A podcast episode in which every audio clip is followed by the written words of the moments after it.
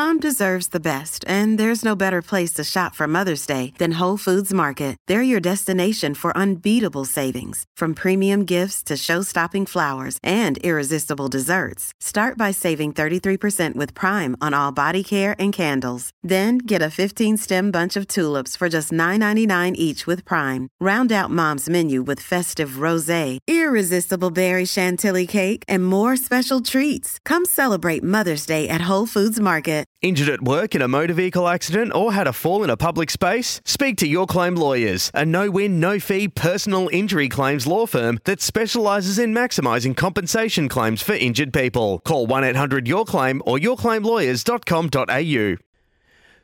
So we've all been watching uh, with great interest in regards to the Jordan De Goey story that's unfolding uh, at the moment, and there's obviously a lot to play out in that space. But it got me thinking the other day, and I wondered whether there might be an interest from you to for us to find out about what's going on internally at a football club when issues like these arise, when incidents occur with players uh, and people, and how those are managed by the football clubs to make sure that all parties involved are looked after, uh, protected. Uh, what are the processes for how they make the decisions based on, you know, if this is a repeat offender or if this is a first time uh, stepping um, out of line, or um, how do you liaise with your stakeholders at your club, and, and what exactly is going on uh, behind closed doors at a football club when clubs find themselves in a similar position that Collingwood do at the moment. So um, we're really lucky that um, a former CEO has been um, has agreed to, to jump on with us and shed some light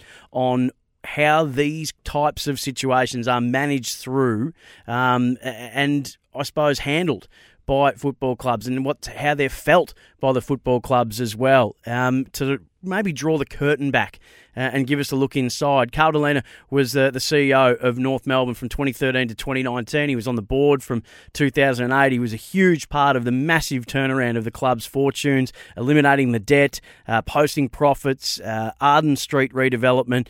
Uh, he also played 33 games uh, with Fitzroy and North Melbourne combined. He's been good enough to jump on the line with us. Carl, hello to you and thanks for being with us. Yeah, hi Sam. Uh, great to speak to you. So uh, we, we don't need to deal in specifics and, and names and, and incidences, um, you know, dates and all that kind of stuff. And we're not getting you on to pass judgment on the Jordan De Goey situation or to, to think to give advice to the Collingwood Football Club, more so to draw the curtain back and take us inside how these things unfold um, at a football club. So um, when you or a, a member of the, the leadership at a club would hear about an incident whether it be similar to this. And again, we're not trying to bunch every incident of player misbehaviour in with this or cast aspersions on anyone or be flippant. We're just looking in overall terms uh, for, for, for those listening at the moment. When you would when you and the club would hear about an incident like this, what's the immediate process that swings into action? Yeah, thanks, Sam. The um, look, clubs these days are probably pretty well developed with their what we'd probably call a crisis management plan that, that kicks in in these situations. And and let me say, look, the off season, you know, you, the the worst fear for the CEO is getting a, that call at three o'clock in the morning about something going wrong, and it it, it happens more than more than you'd like it to. Um, but the, the good thing is the, the AFL and the AFL clubs are quite well prepared for it, and and and your first step is, is generally to to get the parties together, you know, be the player, the player manager, uh, the police if they're involved, um, and and probably your lawyers or their lawyers, and and really to understand what actually happened, because that's usually there's media, there's social media, there's gossip, there's innuendo, um, and you and you really need to get down to the mo- bottom of what actually happened, um, and that would be interviewing the player, in, interviewing any other people that were involved with it. Uh, in some cases, you might be provided, or the police might provide CCTV footage, which might back up a version of events. Um, you you get their statement as to what they're thinking has happened. Um, and so that first step is really trying to understand what actually happened because uh, that that's often one of the most difficult parts of the process. Um, there'll be vague recollections if there's been alcohol involved. uh, sometimes they won't uh, have a great recollection of what, what went on. So that, that that's really the, the first bit, and understanding who's impacted by it. Uh, are there other parties involved that have been impacted that might need to be contacted? Because I think you've got that duty of care, as you suggest, that it's not only the player themselves, it might be their family, it might be friends, it might be um, yeah, alleged victims of, of anything that might have occurred. So that that's probably step number one um, is quite critical. It's a big first step, that, Carl. That, that, there's a lot in that first step. Sorry. Sorry, there's a lot in that first step. I was saying you've said that's step one. That's that's quite immense, isn't it? Yeah, and, and that might be mayhem for a week trying to get to the bottom of all of that uh, as you sort out, um, you know, uh, reality from from rumor. Um, and it's it's not that easy sometimes. Um, and there's a whole there's a cast of thousands involved in that. Um, all, all, the players, their representatives, their agents, maybe family. Um, uh, the AFL, you have you liaise with their integrity department, who'll conduct their own review. Probably speak with the AFL executive team as well. So even in that initial phase, there's there's just constant phone calls and dialogue because so many people are trying to get to the bottom of what actually happened. How much more difficult is it for you? And we'll find out about who sort of takes point on all this, uh, and then how that all works in just a moment. But how much more difficult is are these situations made when, for instance, like the Collingwood situation, we you find out with a journo calling you to say, "Would you care to comment?" Yeah, that that and that yes, I've I've had that. Don't you worry, I've had that situation, uh, and, and it is a rude shock because you caught totally off guard. Um, and so you, you, obviously can't make any comment at that stage. And, and, you do have to spend that process of getting through and, and understanding it. And, and then you might be very constrained in what you can and can't say. Um, and I think the media understands that a bit now. But if there's a police action involved, uh, the club will usually putting out, put out a holding statement to say that it's in the hands of the police, so we can't comment any further. And that's that's the legal advice we get in, those situations. Um, in some cases, you might explain what you're doing with the player or how you're supporting them or whether they're going to be at the club or not. Um, and a lot of times you keep them away from the club because you don't want them hounded by the media every time they come to the club. So they might be, you know, just uh, kept at home or, or do separate training uh, if, they're still doing that. Um, so that, that's quite often the case. It's very challenging if, if it starts in the media.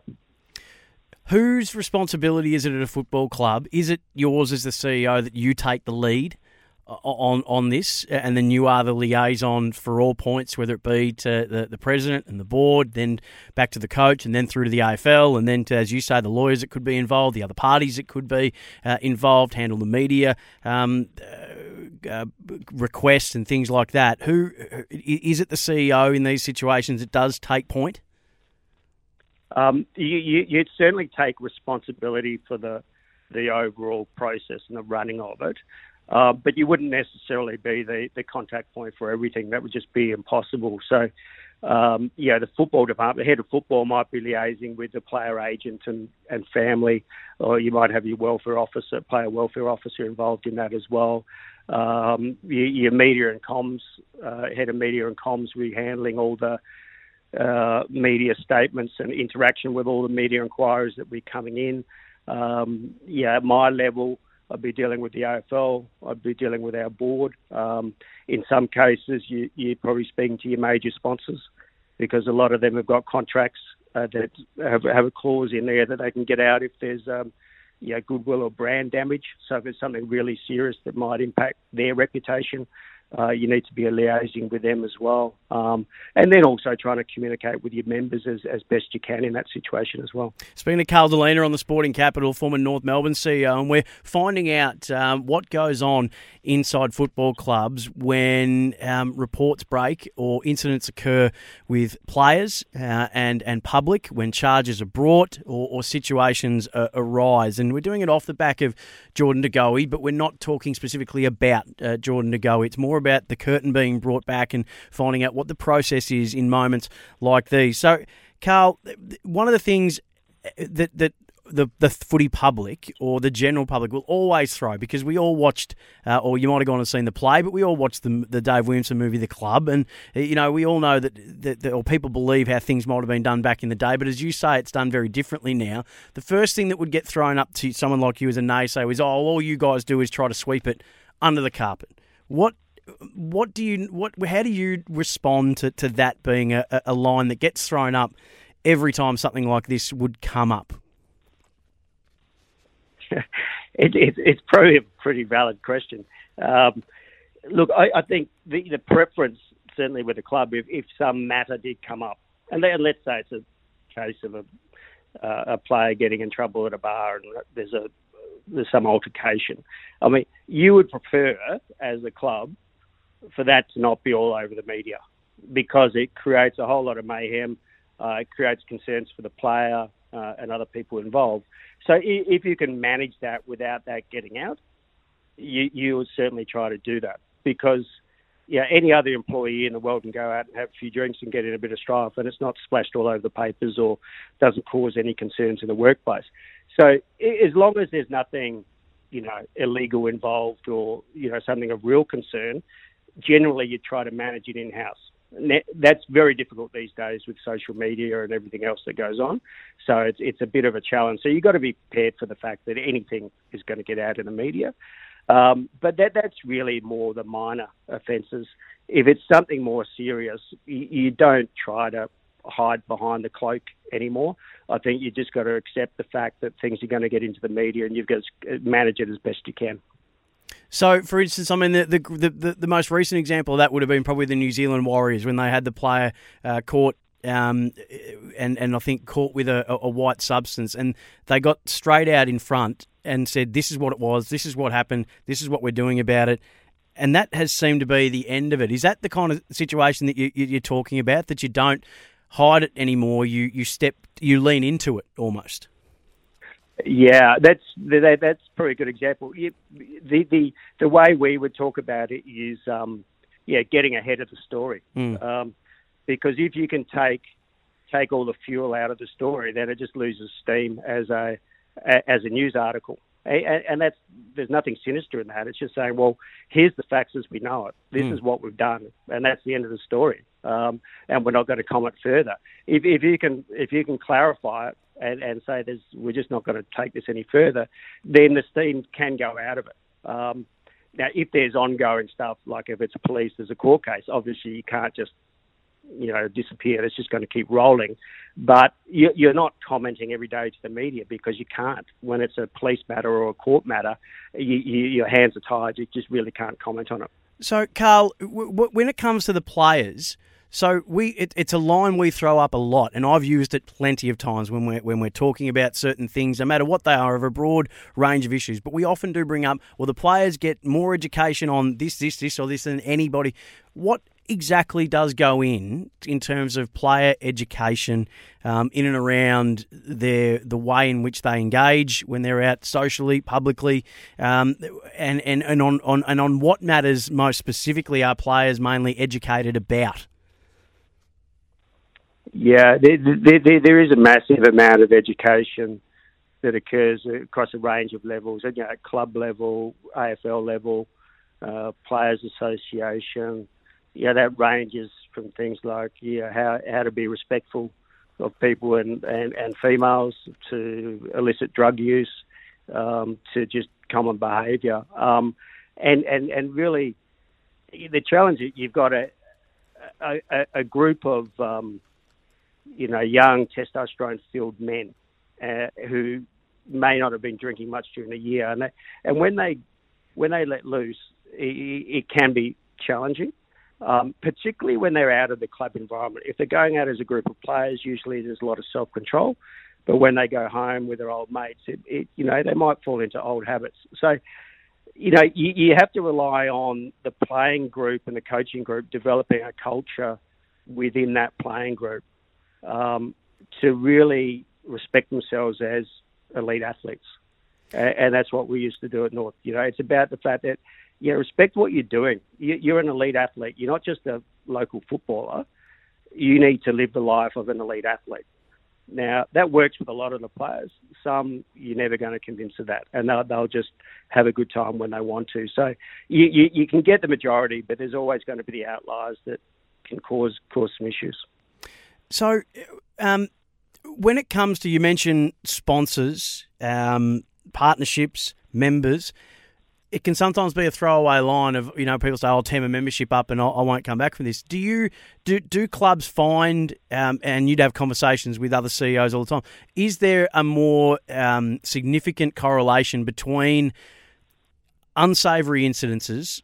And, and I'm using that word because I'm not trying to overplay or underplay. I think people know that mm-hmm. we're, we're you know this is a broad chat, but is there a correlation between things like that happening and membership drops or sponsor um, draw uh, pullback?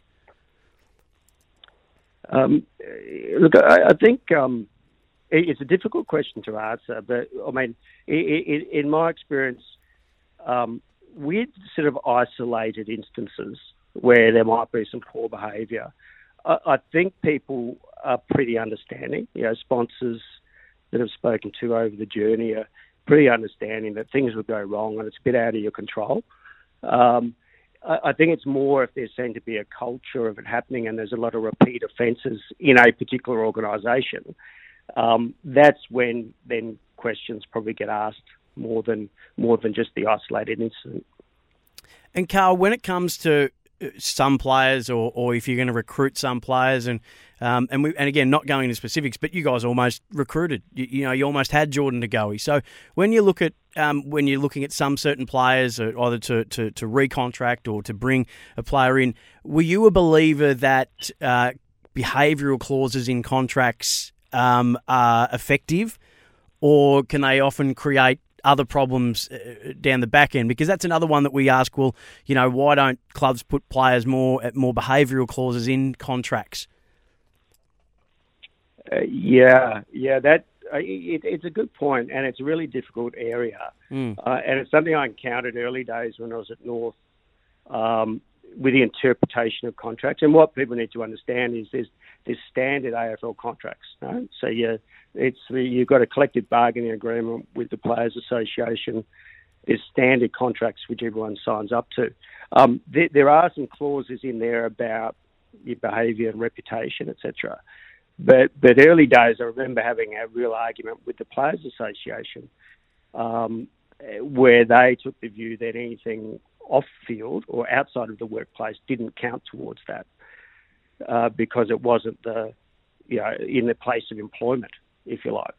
Um, so that made it really challenging. So if you do have a repeat offender, you're probably having to have a separate agreement with them or undertaking with them. It's almost like a two or three strikes policy where it's very clear between the player, their their their player manager, and yourself as to what what could happen if if there's further breaches.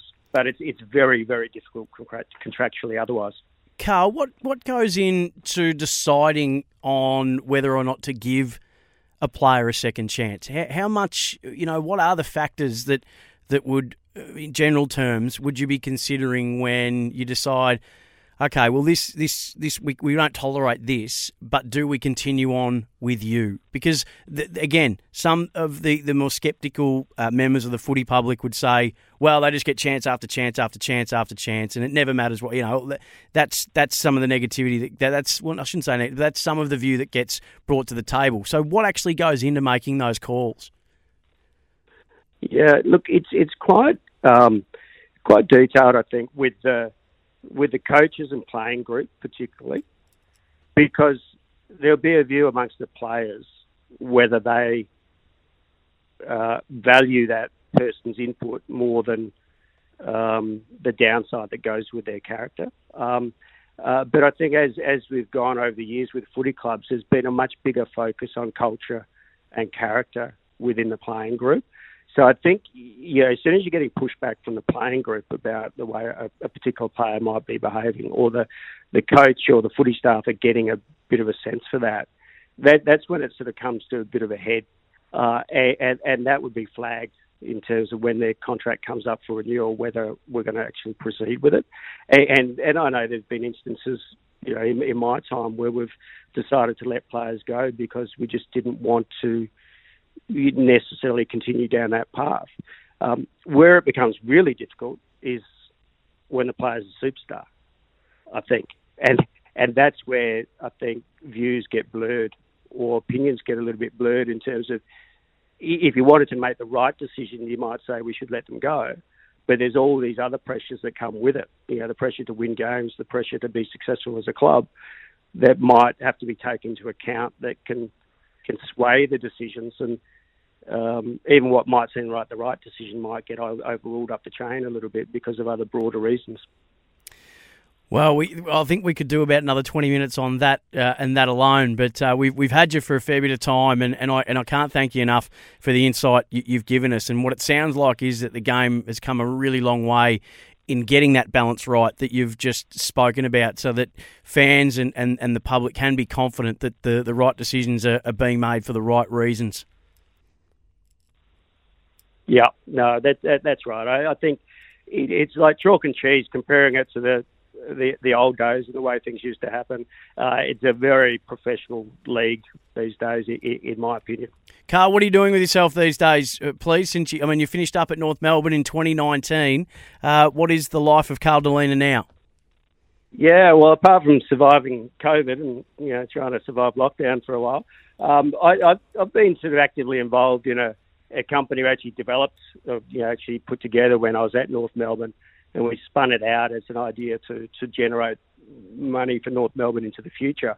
But it's a, a sports technology business um, involved with injury prevention, measures a whole range of muscle groups with some pressure gauges and equipment, and then uh, a software platform that gives real time results. And it's a really handy tool we developed at North to helping um, uh, training loads for players that might have injuries. So we've been progressing that overseas, particularly in recent times with things opening up after COVID, uh, selling into the EPL, Major League Baseball, the NBA in the US, some really big markets. So it, it's starting to take off now, and um, you know, it should have a really bright future the way things are going. Uh, that's extraordinary. Well, congratulations on, on that success. What's it called? Uh, it's called Kangatech, and you can sort of guess the, the link there with North Melbourne. Uh, but uh, yeah, it's been around for a few years now, and uh, looking forward to progressing it into the future. I can't wait to follow that. Hey, Carl, thanks so much. It's not an easy one um, to, to, to work through. But I just thought it would be really interesting to get an insight into what actually goes on when situations like this uh, occur in football. Uh, and I thank you for, for taking us uh, behind uh, those closed doors and, and giving us a, a look at what it is that goes into it when these things do happen. So thank you very much. Yeah, no problems at all. I hope it was uh, some help for, for you and your listeners. Sometimes needing new tyres can catch us by surprise. That's why Tyre Power gives you the power of zip pay and zip money. You can get what you need now, get back on the road safely, and pay for it later. Terms and conditions apply. So visit tyrepower.com.au or call 13 21 91.